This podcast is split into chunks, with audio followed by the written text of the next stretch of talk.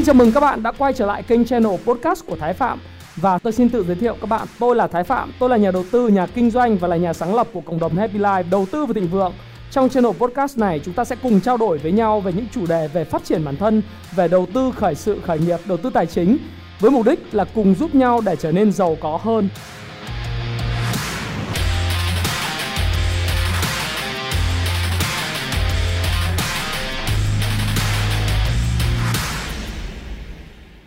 Hi, xin chào tất cả các bạn. Chào mừng các bạn đã quay trở lại với channel của Thái Phạm. Và như thường lệ, 8 giờ tối chủ nhật chúng ta lại cùng gặp nhau để điểm tin những sự kiện về kinh tế, uh, xã hội sẽ ảnh hưởng tới thị trường tài chính, thị trường chứng khoán trong tuần tới. Và tuần này đó là tuần ngày mùng 4 tháng 4 năm 2021. Hôm nay là lễ thanh minh của chúng ta cũng như là ở bên ở phương Tây Mỹ thì uh, đã đang trong quá trình là là cái lễ phục sinh uh, Happy Easter everyone huh? và chúng ta sẽ cùng trao đổi với nhau chủ đề chủ đề của ngày hôm nay. Tôi nghĩ rằng cái theme uh, cái chủ đề chính cho tuần này đó là thị trường chứng khoán. Cụ thể ở đây là VN Index có thể sẽ tiếp tục uh, tích lũy để sau đó là bứt phá. Thế thì uh, như tất cả các video mà chúng ta đã cùng trao đổi với nhau thì sẽ có một cái tuyên bố trách nhiệm đầu video đó là video này phục vụ cái mục đích giáo dục hướng dẫn các bạn đọc sách về đầu tư tài chính của Happy Life. À, tôi không có khuyến nghị các cái việc mua hay bán bất cứ cái tài sản nào. Bạn hãy theo dõi cái video này. À, hãy tham khảo nó và tham khảo ý kiến của tôi để tự mình quyết định và chịu trách nhiệm với quyết định của mình bạn nhé và bây giờ chúng ta sẽ cùng à, tiếp tục nói về cái vấn đề liên quan đến thị trường tài chính thế giới. Riêng với chứng khoán Mỹ thì tuần vừa rồi đã có một cái tuần tăng rất là ngoạn mục trọn vẹn dùng cái từ trọn vẹn trước lễ phục sinh và phải nói rằng là uh, tất cả các chỉ số từ chúng ta có thể để ý đến Dow Jones Dow Jones cũng ờ, đạt cái mức ờ, tăng điểm rất là tốt là 33.153 điểm uh, vào ngày thứ năm. Sau đó thì uh, uh, tức là đây đây là một cái mức mà tôi nghĩ rằng là khá là rất là cao chứ không phải khá là cao và cái kịch bản mà giảm sâu uh, thì vẫn không không có xảy ra mà thị trường chứng khoán Mỹ đang có một cái trend line đi lên rất là mạnh. Không biết là trong ờ, thời gian tới, cụ thể đây là Dow Jones thì có thể sẽ có những cái bước tăng uh, mà theo tôi nghĩ rằng là uh, có thể là sẽ duy trì được cái trend line này tiếp tục đi lên. Các bạn nhìn đó, xuyên suốt từ khoảng uh, tháng 5 năm 2020 đến giờ uh, chỉ có một lần là vào tháng 11 năm 2020 thì thị trường chứng khoán Mỹ giảm sâu hơn. Thế còn nếu mà chúng ta nhìn cái trend line một cái xu hướng tăng giá thì khá là ổn định của Dow Jones nó cứ tiếp tục là hướng lên và đỉnh sau cao hơn đỉnh trước, đáy sau cao hơn đáy trước. Và chúng ta có thể kỳ vọng rằng là thị trường chứng khoán Mỹ có thể sẽ có những cái điều chỉnh uh, trong cái tuần kế tiếp uh, nếu như mà nó giữ cái đà tăng này hoặc là có một kịch bản khác mà cá nhân tôi thì nghiêng về kịch bản này hơn đó là một kịch bản chạy à, cũng khá là tăng tức là gọi là có thể là buying uh, climax. Nó là một cái kịch bản tăng nước rút. Thì đấy là một kịch bản mà tôi nghĩ rằng là uh, trước cái thời điểm mà buy buy uh, sell uh, tức là chúng ta sẽ thấy rằng là sell in May và go away á trước tháng 5 thì có thể sẽ có một cái đợt tăng nước rút của các chỉ số thị trường chứng khoán Mỹ. Trong đó thì có Dow Jones. Ờ, điều chúng ta đang nhìn thấy ở Dow Jones thì có lẽ đã xảy ra tại thị trường S&P 500 uh, tập hợp 500 công ty năng động nhất của nước Mỹ. Và những cái công ty của nước Mỹ cái chỉ số S&P thì đang tăng rất là mạnh và cũng đã đụng đụng tới cái trendline của cái đợt tăng giá rồi.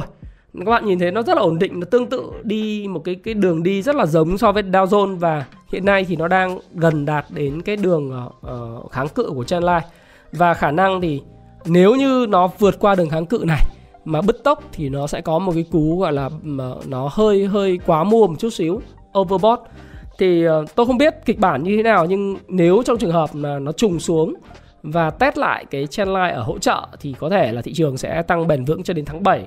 Còn nếu không thì nó sẽ có là một cái đợt đợt nó gọi là đợt uh, chạy đứt rút uh, buying climax thì uh, đấy là cái mà chúng ta có thể nhìn uh, trong thời gian tới luôn luôn duy trì hai kịch bản. Bởi vì tôi nghĩ là bất cứ một người nào khi nhận định về thị trường đặc biệt nhận định về chỉ số sẽ rất khó để có thể nói rằng là chỉ số chính xác là trong tuần này sẽ thế này uh, chỉ số trong tuần kia sẽ tuần sau sẽ ừ, thế kia.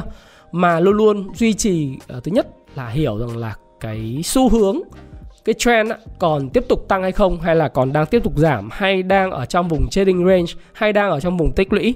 Thì tất cả những cái điều này, nó là những cái kịch bản mà chúng ta luôn luôn phải có sẵn trong đầu khi chúng ta nhận định. Bởi vì mỗi một kịch bản ở trong cái xu hướng tăng hay xu hướng giảm hay là xu hướng tích lũy, thì chúng ta sẽ có những cái hành xử về những cái chiến thuật liên quan đến việc chúng ta mua hay chúng ta bán hoàn toàn khác biệt nhau. Và ờ, khi mà sang thị trường Nasdaq thì chúng ta thấy rằng Nasdaq thì có những cú tăng mạnh bạo hơn có thể là phá vỡ. Đây là các bạn nhìn này nó có thể phá vỡ cái trendline và đạt cái mức uh, mua cao trào. Nhưng sau đó thì ngay sau khi uh, mua cao trào thì nó sẽ có những đợt điều chỉnh rất là tự nhiên. Và đợt điều chỉnh tự nhiên này được nối tiếp là bởi tiếp tục một cái đợt là khôi phục lại cái xu hướng. Nhưng sau đó thì nó sẽ có cái second test ở cái tức là cái nó sẽ có những cái đợt test lần thứ hai rồi uh, lại tiếp tục quá trình tích lũy và đi lên thì đến thời điểm này có thể thấy rằng là cái phiên ngày thứ năm tuần vừa rồi ấy là thị trường ờ, chứng khoán Mỹ đặc biệt là Nasdaq các cổ phiếu công nghệ lập tức một lần nữa lại cho một cái điểm mua rất là mạnh mà nó vượt qua cái ngưỡng hỗ trợ cứng ờ, và chính thức là có thể nói rằng là đã thúc đẩy những cái lệnh mua rất là lớn vào thị trường. Thế thì đối với lại thị trường ờ, chứng khoán Mỹ, lý do tại sao lại như vậy và tôi thì tôi vẫn duy trì về cái khả năng rằng là Nasdaq thì sẽ tiến gần tới cái mức đỉnh cũ hoặc là ờ, chạm mức đỉnh cũ để test lại cái cái ngưỡng ờ, đỉnh này. Còn thị trường S&P 500 hay là Dow Jones thì nó có thể là sẽ có cũng cú chạy nước rút trong tháng 4 này. Thế còn uh, tại sao? Lý do tại sao và cái nguyên nhân đứng đằng sau thì chúng ta phải thấy rằng là uh, cái niềm tin về cái quá trình hồi phục của nước Mỹ hiện nay nó rất là mạnh. Nếu các bạn nếu các bạn để ý và chúng ta đọc các tin tức ấy, thì chúng ta thấy rằng là niềm tin của thị trường đối với lại thị trường chứng khoán Mỹ và kinh tế Mỹ đang rất là mạnh, đặc biệt là cái việc triển khai các vaccine. Như tôi đã nói rất là nhiều lần thì ông Joe Biden ông ấy khuyến nghị uh, ông nói rằng trong 100 ngày đầu tiên khi ông nhận chức tổng thống Mỹ vào tháng 1 ấy thì từ giờ các bạn 100 ngày tức khoảng 3 tháng 10 ngày thì các bạn sẽ thấy rằng là xuyên suốt từ tháng 2 tháng 3 tháng 4 cho đến đầu tháng 5 thì Mỹ sẽ đạt cái khoảng 200 triệu liều tiêm vaccine à, mỗi một cái một con người đó sẽ được tiêm vaccine là hai mũi và như vậy thì sẽ có cái kháng thể à, và khả năng chống chọi lại với lại cái virus ờ, uh, Covid-19 trong vòng một năm. Và các cái kích thích kinh tế được bơm ra gói 1.900 tỷ, uh, sắp tới là gói 2.000 tỷ hỗ trợ hạ tầng trong vòng 15 năm. Rồi thêm một cái gói khoảng 1.000 tỷ nữa để hỗ trợ về y tế và giáo dục. Nó sẽ thúc đẩy những cái tiêu dùng của nước Mỹ. Hả? Đặc biệt là cái tiêu dùng của nước Mỹ. Nó sẽ được thúc đẩy và thúc đẩy thêm quá trình về việc làm. Nếu như chúng ta nhìn ờ, về việc làm trong tháng 3 của nước Mỹ, hiện tại thì ờ, cái tháng 3 về tăng trưởng việc làm cao vượt dự báo của giới chuyên gia và tỷ lệ thất nghiệp hiện nay của nước Mỹ giảm xuống là mức 6% từ mức đỉnh cao kỷ lục là dạ, là tỷ lệ thất nghiệp là khoảng 18% vào cái lúc mà đại dịch nó diễn ra. Thì nền kinh tế Mỹ hiện nay rõ ràng là chúng ta thấy rằng trong năm 2021 với cái quá trình tiêm vaccine uh, hiện nay đang diễn ra rất nhanh chóng và việc thúc đẩy việc tiêm vaccine có hiệu quả cộng với lại những gói kích thích kinh tế đã khiến cho cái cái giới chủ họ lạc quan hơn và họ thấy rằng là họ kiếm ăn được cho nên họ thúc đẩy quá trình đó là tuyển dụng lao động. Thì ờ, để đạt được cái cơ sự ngày hôm nay thì phải nói rằng là ngoài cái nỗ lực của cái chính phủ hiện tại, cái cabinet hiện tại của ông Joe Biden thì chúng ta không thể uh, quên là cảm ơn tổng thống Donald Trump Mặc dù là không còn là tổng thống Mỹ nữa nhưng mà chính cái sự kiên định chính sự kiên định và thúc đẩy của quá trình nghiên cứu vaccine Covid-19 rất nhanh trong khoảng thời gian ông làm tổng thống thì đã có được cái uh, thành quả đó là cái vaccine của Moderna, vaccine của Johnson Johnson, rồi vaccine của Pfizer, uh, BioNTech và uh, chúng ta thấy rằng là cái quá trình thử nghiệm cấp phép của FDA Hoa Kỳ được ủng hộ bởi chính phủ Mỹ dưới thời của Tổng thống Donald Trump đã khiến cho cái vaccine nó có mặt và hiện nay đang chứng minh cái uh, sự hiệu hữu hiệu cũng như là uh, đã chứng minh được cái cái cái sự uh, gọi là có ích ấy, hữu hiệu đối với nền kinh tế Mỹ và niềm tin của người dân Mỹ. Sẽ còn rất xa cũng không quá xa nhưng sẽ còn rất là xa để cái thị trường uh, lao động của Mỹ nó đạt được chế độ mà Fed gọi là toàn dụng lao động. Tức là khoảng trên dưới 3% tỷ lệ thất nghiệp. Khoảng 3,15 gì đó. Chúng ta phải theo dõi con số này rất kỹ. Nhưng mà sẽ còn rất xa bởi vì bây giờ tỷ lệ thất nghiệp đang là 6%. Tôi dự báo rằng có thể đến khoảng nửa cuối năm 2022 thì nước Mỹ sẽ đạt được trên uh, ờ, cái điểm nó gọi là toàn dụng lao động theo cái cái uh, cái định nghĩa của Fed. Thì trong tháng 3 vừa rồi đó, chúng ta điểm qua lại thì cái lĩnh vực uh, phi nông nghiệp non-farm của Mỹ là số lượng việc làm mới tăng 916.000 trong tháng ờ, 3. Và người ta cũng điều chỉnh là số lượng việc làm trong tháng 2 đã tăng lên là 468.000. Và như vậy như chúng ta đã nói là tỷ lệ thất nghiệp giảm xuống mức 6%. Trong đó thì đáng kể một số các ngành, thí dụ là ngành ờ, giáo dục, hiện nay thì người đi học trực tiếp tại các trường đã tăng lên. Đặc biệt là những cái trường mà có tiếp nhận các cái sinh viên nước ngoài. Đấy, thì bây giờ là khi mà vaccine người ta đã tiêm và sau đó thì sẽ áp dụng thêm cái hộ chiếu vaccine nữa thì sinh viên ngoại quốc người ta sẽ quay trở lại Mỹ và đặc biệt sinh viên Mỹ cũng sẽ quay lại lại trường do đó thì uh, ngành giáo dục sẽ cần phải có thêm các uh, các cái việc làm được mở ra. Thí dụ như là các cái ờ, công việc chẳng hạn như là teaching assistant TA hay là phục vụ cho các sinh viên ở các trường căng tin rồi uh, thủ uh, thủ thư hay gì vân vân. Thì tất cả những cái hoạt động mà uh, đó thì sẽ tạo ra những việc làm bán thời gian hoặc là những việc làm uh, mang tính thời vụ ở Mỹ và thêm cái nữa, đó là ngành giải trí và khách sạn hiện tại cho thấy mức tăng mạnh mẽ trong tháng 3 với khoảng 280.000 việc làm mới. Các quán bar và nhà hàng cũng tăng thêm 176.000 việc làm. Trong khi các cái bảo tàng, museum thì à, cũng tăng cái số việc làm năm, trong tháng 3 lên 64.000 việc làm mới. Và các bạn biết là đối với nước Mỹ thì Mỹ là một quốc gia dựa hoàn toàn vào cái mô hình, nó, mô hình tăng trưởng dựa trên consumption chữ C tức là sự tiêu dùng của nội địa.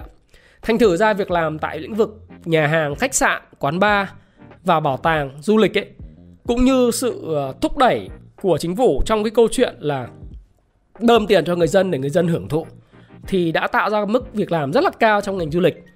Bạn bè tôi ở Mỹ thì ờ, hiện nay đã đổi xe mới này, mua cái xe to hơn cho cả gia đình rồi làm những cái cuốn uh, những chuyến long trip tự lái xe đi tất cả những cái thành phố của nước Mỹ. Nhân lúc mà có tiền được hỗ trợ bởi chính phủ. Và đồng thời rằng là cái ngành du lịch nó đang bắt đầu uh, khởi sắc trở lại. Và cũng thấy rằng là khi mà người ta bớt sợ cái covid 19 đi người ta đi du lịch nhiều hơn và cái chi phí book phòng ăn uống các thứ nó vẫn còn ở mức rẻ chưa chưa tăng đột biến thì người ta du lịch nhiều. Và nó dẫn đến là cái việc làm ở Mỹ nó đang khôi phục lại ở lĩnh vực du lịch và khách sạn. Rồi việc làm trong ngành xây dựng cũng tăng 57 53 nghìn uh, việc so với cái tháng trước. Và đây là cái mức tăng cao nhất tính từ tháng 9 năm 2019 do cái kỳ vọng của những cái chủ thầu xây dựng và những công ty xây dựng khi mà chính phủ thời gian tới sẽ có những gói mà kích cầu về kinh tế những ờ, cái quyết sách đầu tư công nó gọi là những cái, cái, cái hoạt động mà chính sách về tài khóa chi tiêu chính phủ ấy để tạo ra những cái uh, cơ sở hạ tầng mới như là xây dựng đường xá rồi uh, xây dựng uh, sân bay cải tạo sân bay thì Mỹ đang làm vấn đề này rất là quyết liệt. Khi làm quyết liệt như vậy đó nó dẫn đến là cái những cái những chủ xây dựng đang ăn nên làm ra kiếm được rất nhiều tiền. Và dự báo rằng là nếu với cái chính sách của ông Joe Biden như vậy thì Mỹ có thể bổ sung thêm 19 triệu việc làm trong thập niên tới với những kế hoạch về cơ sở hạ tầng, cái gói 2.000 tỷ đấy. À, nếu được thông qua thì một điều rất là thuận lợi hiện nay của ông Joe Biden đó là cái câu chuyện uh, làn sóng xanh. Thì các bạn có thể coi lại cái YouTube của tôi, đặc biệt là cái YouTube trên kênh của tôi tôi nói rất nhiều về cái chính sách của ông Joe Biden khi mà làn sóng xanh xảy ra. Làn sóng xanh nó rất là khủng khiếp khi mà uh, dân đảng dân chủ nắm được cả thượng viện hạ viện và phủ tổng thống uh, nhà trắng. Và khi mà nắm được cái uh, cái cái cái uh, gọi là chế, ừ, chế độ tam quyền phân lập mà nắm được hết cả ba như thế này thì rất dễ thông qua. Và đặc biệt là ông sẽ thông qua một cái đây là khủng khiếp làn sóng xanh này. hai tháng trước thì tôi nói cái chuyện này rồi. Thì tôi mới nói với các bạn rằng là khi mà mà Mỹ nó đổ tiền vào về cái hạ tầng này thì cái việc làm nó sẽ quay trở lại Mỹ. Và đồng thời là kinh tế Mỹ, đặc biệt các ngành xây dựng sẽ rất phát triển. Bất động sản tăng giá rất là lớn.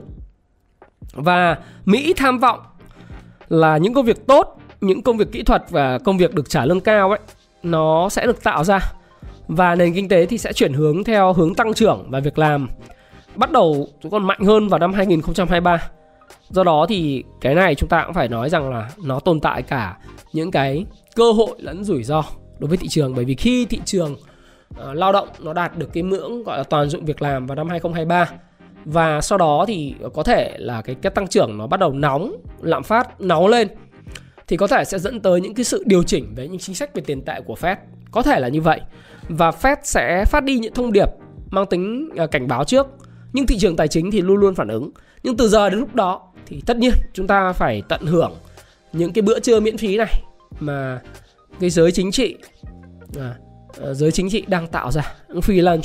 Rất ít có free lunch nhưng mà bây giờ chúng ta phải tận dụng những free lunch những cái bữa trưa miễn phí mà giới chính trị đang tạo ra.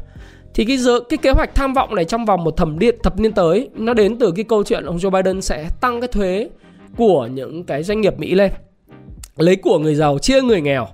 Cụ thể là thuế thu nhập doanh nghiệp uh, thay vì mức 21% như hiện tại nó sẽ tăng lên mức 28%. Cái thời ông Donald Trump không làm được khiến thị trường chứng khoán bùng nổ là bởi vì cái thế thuế thu nhập doanh nghiệp đang là 35% dưới thời ông Obama nó giảm xuống còn 21% để ngang cái mức của Singapore, ngang với cái mức của những cái thiên đường mà tôi gọi là không phải thiên đường thuế nhưng mà đại khái thiên đường thuế thì bằng không nhưng mà những cái quốc gia mà rất là cạnh tranh Mỹ lập tức là sẽ có rất nhiều tiền ờ, để gia tăng gia tăng về về tuyển dụng lao động và giới chủ giàu lên trông thấy dưới thời ông Donald Trump cổ phiếu tăng rất là mạnh thế nhưng mà cái cái ờ, tuần trăng mật ý, đối với lại những doanh nghiệp và giới chủ Mỹ có lẽ sắp sẽ kết thúc à, với lại thời của ông Joe Biden khi kế hoạch mà 2.000 tỷ chi tiêu cho hạ tầng sẽ được thông qua và được tài trợ à, đến 70% là do cái việc kế hoạch tăng thuế của ông đối với lại các chủ doanh nghiệp. Đấy. Thì có thể là cái earning per share của các doanh nghiệp không phải có thể nữa. Nếu kế hoạch thông qua thì thì chắc chắn là cái earning per share nó sẽ giảm đi và thị trường Mỹ nó sẽ trở nên đắt đỏ hơn. Ờ, đặc biệt là các cái model uh, các cái model về về định giá truyền thống dựa trên uh, tỷ lệ P trên E uh, tức là price uh, per earning ấy. Nó sẽ trở nên đắt đỏ hơn và nếu các bạn đọc cái cuốn Lạc quan tếu của tiến sĩ Robert Siller thì các bạn sẽ thấy rằng là cái khi mà mà cái công an việc làm được tạo ra ờ, tất nhiên là là doanh thu của các cái doanh nghiệp Mỹ nó phát triển, nó tăng trưởng.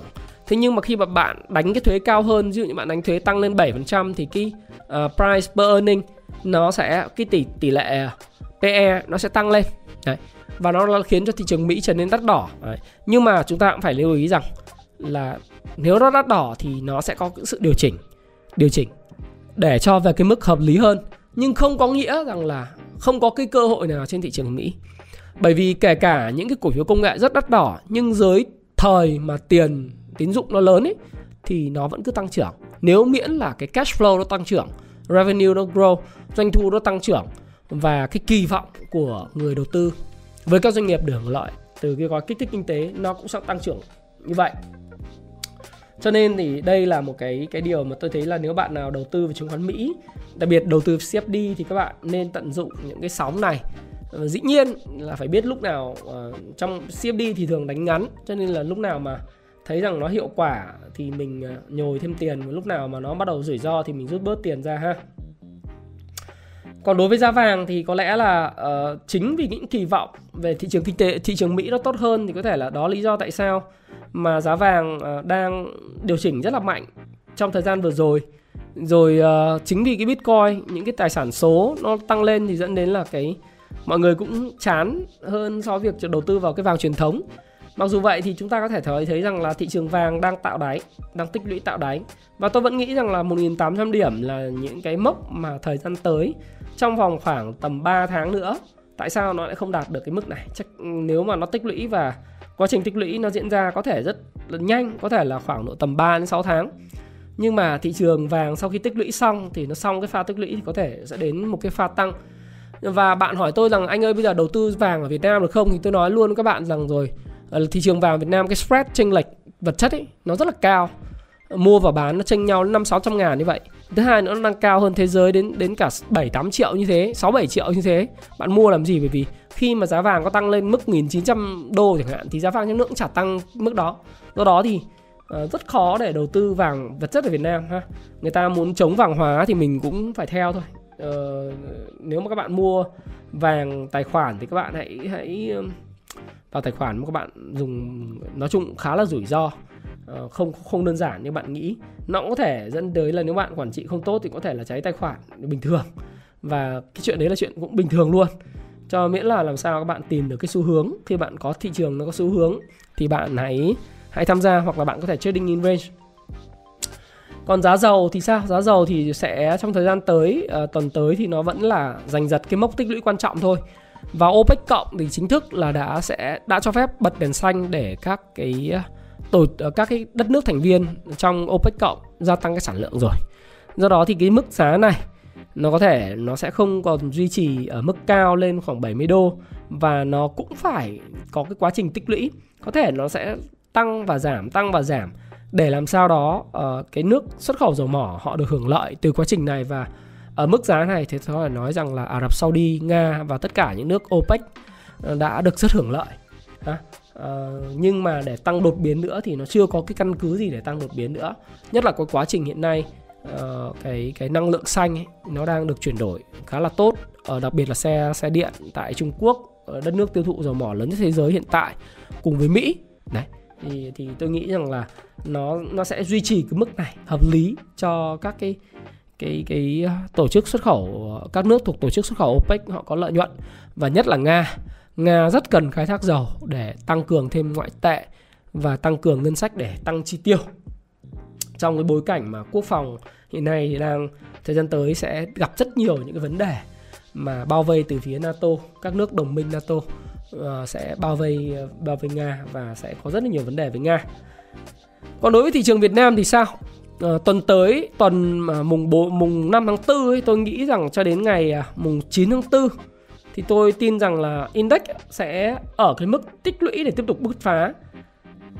Trong ngày thứ năm, chúng ta đã chứng kiến là index ngày mùng 1 tháng 4 đấy, là index bứt phá vượt qua cái mốc 1.200 điểm. À. Tôi có làm cái live stream mà tặng sách các bạn ngay ngày thứ năm, tuần vừa rồi. Khi mà index vượt cái mức 1.200 điểm. Thì ờ, đến thời điểm này là ngày thứ sáu thì index à, tiếp tục duy trì ở mức là vượt lên và có cái gap mở gap. Các bạn biết gap là cái gì? Đọc kinh nến nhật thì sẽ hiểu là cái gap hay là cái cửa sổ á. À, nó vượt lên cái mức là từ 1216 nó tăng lên là 1224 thì uh, trong ngày thứ sáu cái lệnh vào rất là mạnh. Do đó thì 11 giờ 15 phút sáng cái phiên Jose nó đã bị nghẽn mạng rồi. Đấy. Thì ờ, index vn index của chúng ta hiện tại thì có thể nói rằng là cái tuần vừa rồi là cái tuần mà đầy bất ngờ sau một tuần giảm điểm ha và test lại cái hỗ trợ uh, dài hạn trung hạn thì nó đã có cái cú hồi phục ngoạn mục và tôi hay nói đùa đấy là sự uh, đóng góp rất lớn trong tuần vừa rồi là bởi Triệu Tử Long, Vincom, Vic. À.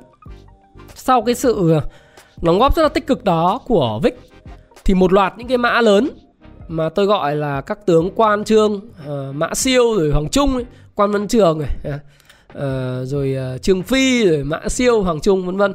Như là uh, chúng ta có thể thấy masan chúng ta có thể thấy hòa phát chúng ta thấy vietcombank Đấy. những cái mã lớn và đặc biệt là sự hồi phục từ mức đáy. Không phải đáy mà uh, nước ngoài bán dòng giã uh, Vinamilk một thời gian dài. Thì Vinamilk đã có sự hồi phục uh, trong hai phiên cuối tuần. Nó dẫn đến là cái cái index nó không còn gặp cái áp lực giảm điểm nó tăng lên là mức là 1216 và 1224 điểm. Thế thì trong tuần tới thì tôi vẫn nghĩ rằng là index sẽ chưa bứt phá tăng mạnh ngay đâu. Tôi vẫn nghĩ rằng là trong ngày thứ hai và thứ ba tuần tới thì sẽ thị trường nó sẽ gặp cái áp lực chốt lời ấy, chốt lời trong trong trong ngắn hạn trong hai ngày đầu tuần, ngày thứ hai, ngày thứ ba. Bởi vì những người mà đã mua ở những cái phiên vào ngày thứ tư thứ năm ấy thì họ đánh rất là ngắn thôi. Cũng đừng kỳ vọng gì dài bởi vì là bây giờ một số những cái những những anh chị tham gia trong thị trường thì có người kinh doanh ngắn có người kinh doanh dài. Nếu họ đã mua ngày thứ tư thứ năm ấy à, ngày thứ tư đặc biệt là cái ngày thứ năm họ mua thúc thị trường lên ấy cùng với lại những cái tay tay to và tạo lập thị trường thì à, có thể là cái hàng nó sẽ về rất là về nhiều trong cái phiên ngày thứ thứ ba ngày thứ hai thì có thể là bình thường, lình xình. Ngày thứ ba thì hàng về. Nếu có lãi thì họ sẽ chốt lời. Tôi nghĩ là như vậy, bởi vì đặc điểm của thị trường chứng khoán Việt Nam hiện tại là cái tư duy nó hơi ngắn. Và những nhà đầu tư ngắn hạn khá là nhiều trên thị trường. Những cái người này thì họ tham gia và chỉ cần cái chênh lệch giá arbitrage tốt là họ trading thôi. Do đó thì tôi vẫn nghĩ rằng là không phải là trong ngày thứ hai, thứ ba trong hai ngày đầu tuần, mà thậm chí là ba ngày đầu tuần, hai, ba, bốn là những lúc mà thị trường sẽ cần phải test lại cái lượng cung. Lượng cung à, thị trường mà các bạn bảo là sẽ vượt lên 1260 và 1330 ngay tôi vẫn không tin vào chuyện đó. Tôi nghĩ là ngày thứ hai đến thứ tư thì ờ, tôi cho rằng kịch bản thị trường sẽ test lại lượng cung và có khi kiểm nghiệm lại cái gap. Cái gap đó là 1216 điểm thậm chí là có thể xuống là là 1210 chứ có thể test lại cái gap đó. Thì thì những cái mã chủ lực đã tăng mạnh. Ờ, những cái tướng từ triệu tử long quan trương mã rồi hoàng ấy có thể nó sẽ có những cái cái cái nhịp chỉnh. Đấy, nhịp chỉnh để cho những cái cổ phiếu khác. Đấy. thì tôi nghĩ rằng là thị trường sẽ gặp cái, cái áp lực chốt lời trong 3 ngày đầu tuần chứ không phải là trong hai ngày đầu tuần nhé nhưng sau đó thì tùy thuộc vào lượng cung có lớn hay không. Ở cái vùng là 16 cho đến 1224 này thì cái phiên những cái phiên cuối tuần nó sẽ xác định cái xu hướng thời gian tới của thị trường. Ừ.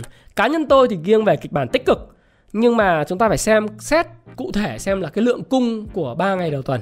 Đặc biệt những người mua uh, người mua mà uh, thị trường vượt qua cái mốc 1200 này họ có sẵn lòng là nắm giữ cái cổ phiếu của mình trong dài hạn không hay là họ chỉ là người trading nếu trading mà bán mạnh thì thì thị trường sẽ phải có tích lũy linh sinh uh, chứ không thể nào bứt phá được thì trong cái cái video của tôi vào ngày thứ năm á thì tôi vẫn nói rằng là sau 1200 sẽ là cái gì thì nhắc lại các bạn một chút là các bạn có thể coi lại cái video đó.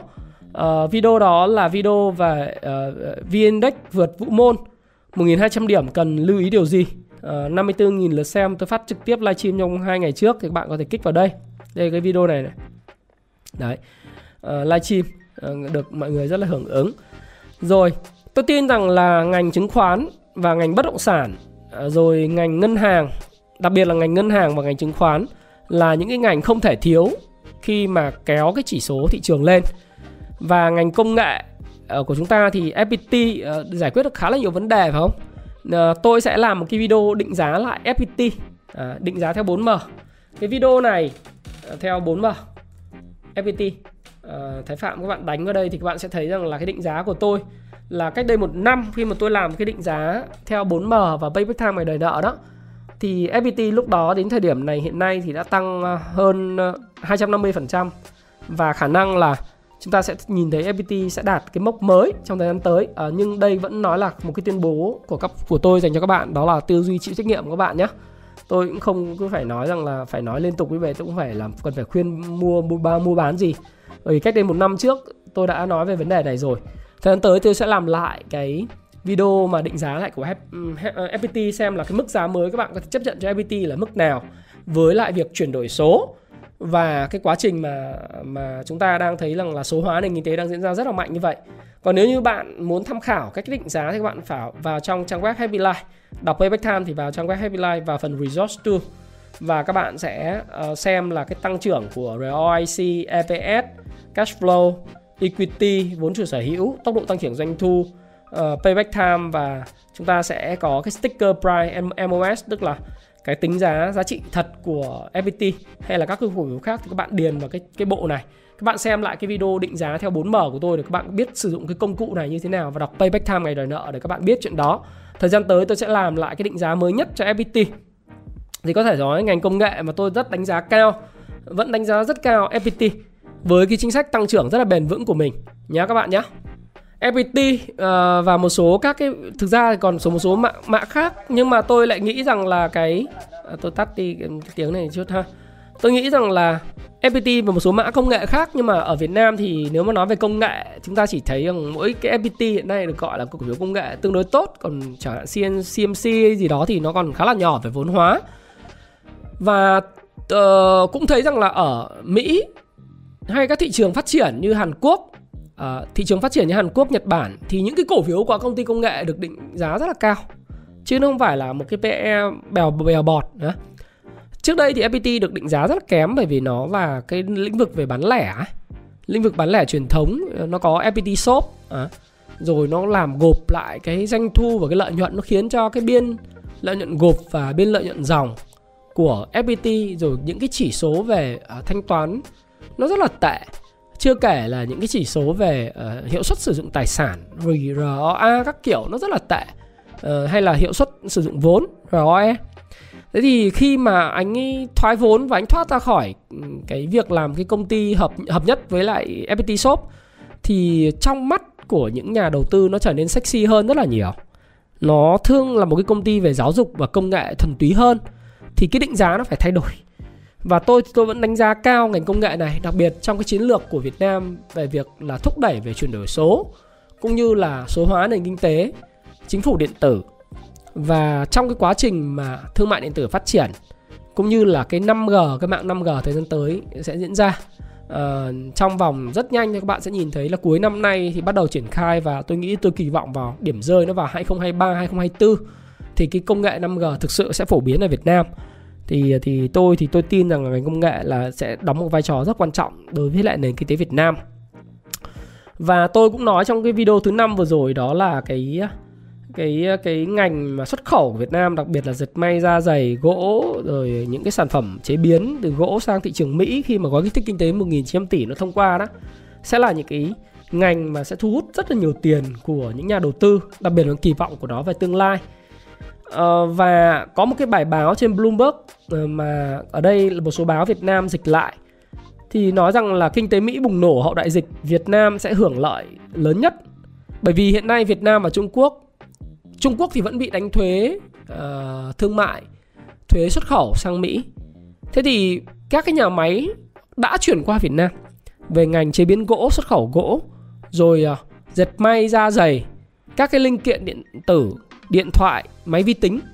Ngay cả Foxconn các bạn thấy rằng là Foxconn đã đã có ký hợp đồng thuê cái theo tôi biết nhá, theo tôi biết là Foxconn đã ký uh, một cái hợp đồng thuê đất rất lớn tại Bắc Giang để mà sản xuất cái màn ờ, để sản xuất những cái cái cái máy tính Mac và iPad xuất khẩu sang Mỹ. Foxconn là Hon 2 đó, còn một cái công ty ờ, lớn, supplier lớn của Apple tại uh, trên thế giới luôn chứ không phải tại Việt Nam, tại châu tại châu Á. Thì họ đã ký một cái hợp đồng thuê trị giá khoảng hơn 500 tỷ đồng Việt Nam và trả tiền một lần cho một cái công ty một cái công ty khu công nghiệp ở đó. Thì thời gian tới sẽ công bố sớm thôi. Tôi nghĩ thì công bố cái điều này sớm thôi. Thế nhưng mà uh, đã ký thì cái xu hướng ấy, khi mà họ vào Việt Nam và Mỹ kinh tế Mỹ phục hồi mạnh mẽ trở lại người dân có việc làm chi tiêu nhiều thì sẽ nhập khẩu nhiều từ Trung Quốc từ Việt Nam dệt may ra giày linh kiện điện tử gỗ rồi thiết bị nội thất này nọ ngành xuất khẩu thời gian tới sẽ rất hưởng lợi và chúng ta thấy rằng là theo ước tính của Allianz and ờ, uh, Euler Euler Hermes thì chỉ uh, riêng gói kích thích Mỹ cũng sẽ giúp GDP Việt Nam tăng 1,4% trong 2 năm tới. Đây là mức cao thứ hai trên thế giới chỉ đứng sau Mexico. Có nghĩa là Mexico họ cũng được hưởng lợi rất nhiều bởi vì họ gần biên giới Mỹ mà. Họ xuất khẩu các mặt hàng của họ sang sang Mỹ. Thì khi người dân Mỹ tăng tiêu dùng thì đấy là một cái cơ hội rất lớn. Do đó chúng ta đừng quên cái ngành xuất khẩu này các bạn nhé.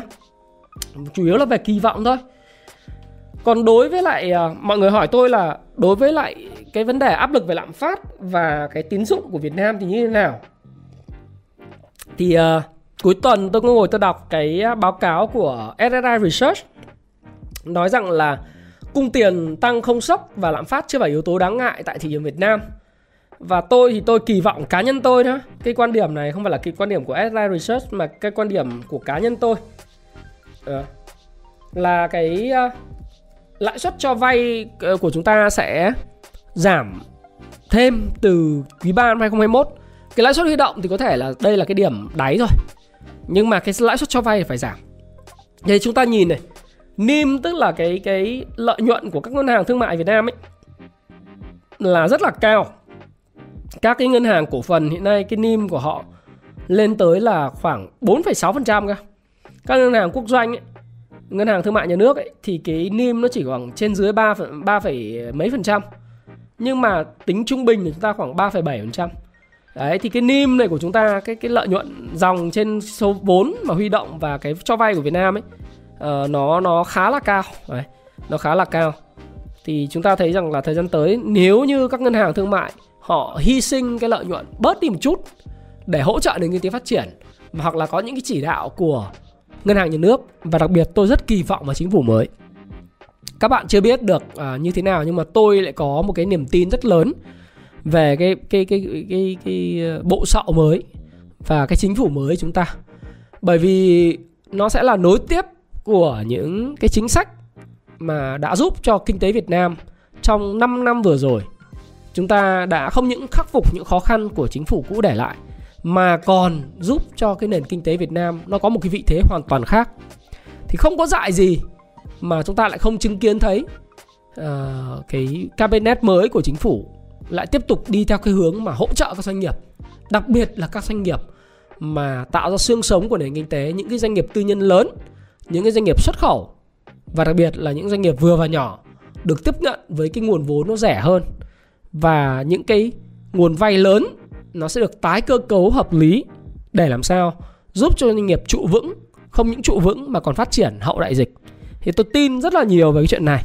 Và tôi cũng không nghĩ là không chỉ có tôi tin đâu mà mà tất cả mọi người cũng đã tính toán cái chuyện này rồi.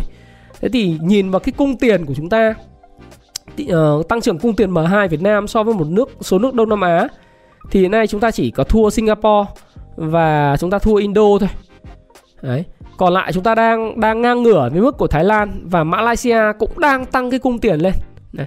thì như vậy thì có thể nói rằng chính phủ đang khá là thận trọng cho việc tăng cung tiền và chỉ tiêu tín dụng.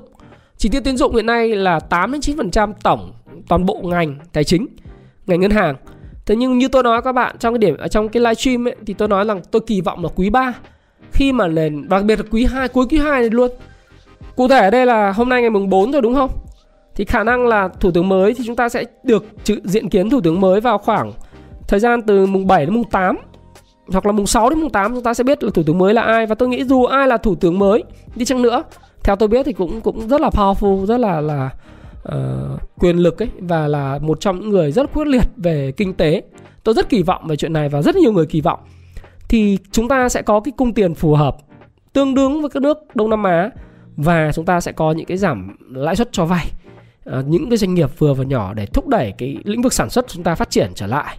Đấy trong cái bối cảnh GDP à, cái cái CPI tốc độ tăng giá bình quân của chúng ta các mặt hàng nó vào khoảng trên dưới 4% thì tôi nghĩ rằng là cái cung tiền nó vẫn phải là một cái gì đấy nó nó phù hợp. Và uh, tăng cái đầu tư công hoặc là tăng cái hỗ trợ cho các cái doanh nghiệp vừa và nhỏ và kinh tế tư nhân năng động phát triển được. Thế thì uh, đấy là cái chúng ta có thể kỳ vọng. Và hiện nay thì cái lãi suất cho vay tôi kỳ vọng là hiện nay rõ ràng là 2020 thì lãi suất cho vay các lĩnh vực ưu tiên hay vay mua nhà rồi lãi suất kinh doanh đã giảm nhưng mà theo như là phó thống đốc ngân hàng nhà nước Việt Nam ông Đào Minh Tú cho biết thì nếu bối cảnh tích cực thì ờ, chúng tôi ở đây là ngân hàng nhà nước sẽ tiếp tục giảm lãi suất. Mặt khác thì cũng yêu cầu các cái tổ chức tín dụng tiết giảm chi phí tạo điều kiện giảm tiếp lãi suất cho vay các doanh nghiệp uh, trong những tháng đầu năm. Nên nếu mà có chính phủ mới thì chúng ta phải kỳ vọng rồi.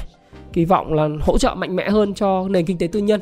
Và những cái doanh nghiệp lớn của nền kinh tế tư nhân cũng như là những cái doanh nghiệp vừa và nhỏ bởi chính những doanh nghiệp vừa và nhỏ mới là cái lĩnh vực mà tạo ra rất là nhiều việc làm.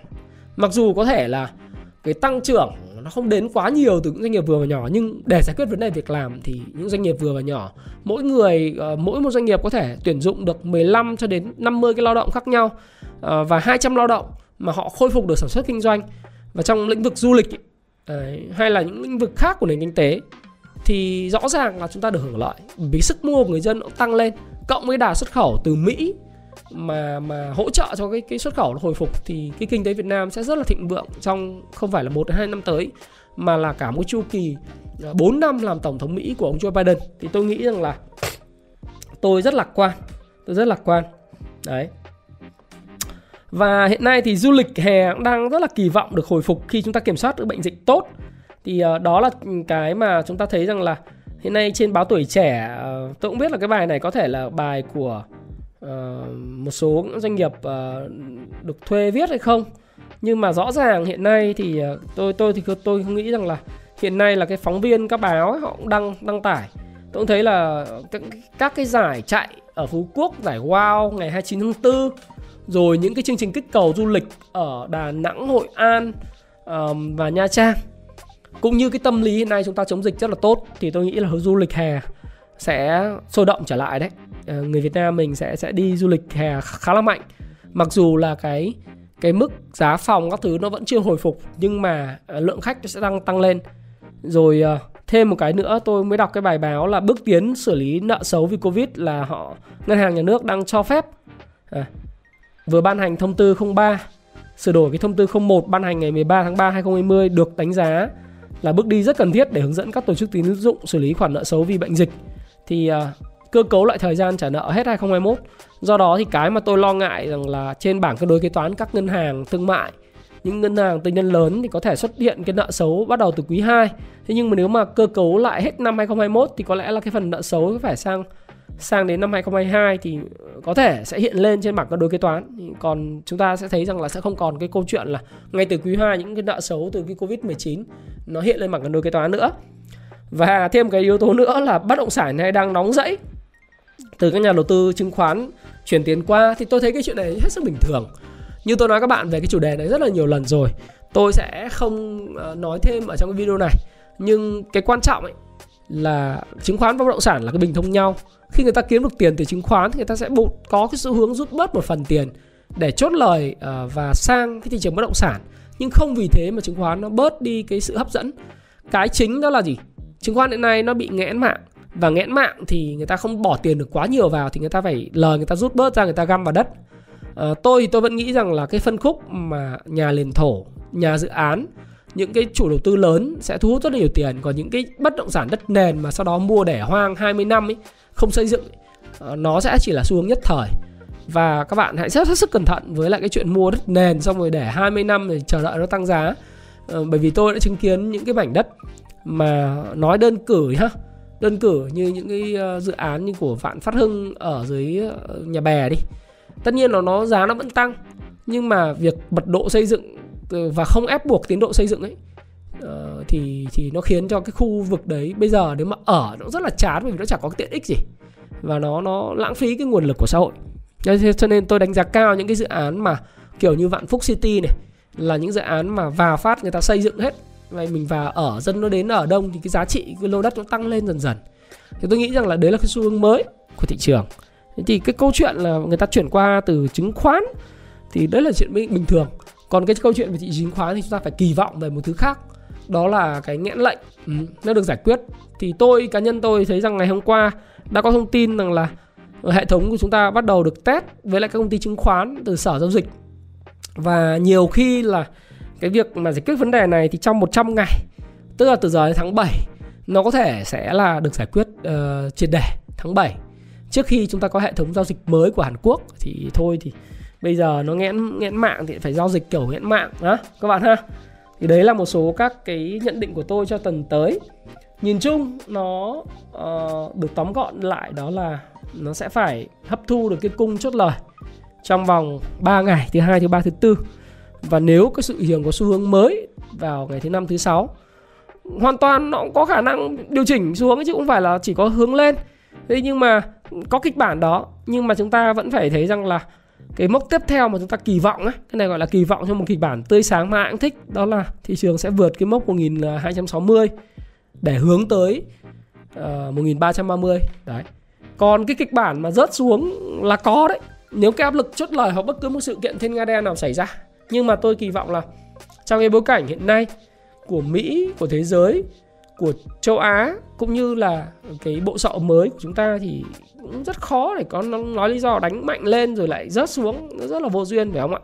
Thì uh, hy vọng là các bạn đều có sự may mắn trong tuần tới và Thái Phạm xin cảm ơn bạn đã lắng nghe chia sẻ của Thái Phạm. Nếu thích cái video này, nhấn vào nút like comment cho Thái Phạm thấy rằng là các bạn rất quan tâm đến cái chủ đề này vào ngày thứ tối chủ nhật hàng tuần để tôi tiếp tục có thêm cái động lực để phục vụ các bạn nhé các bạn nhé. Rồi ờ, các bạn hãy chia sẻ video này cho bạn bè của bạn này.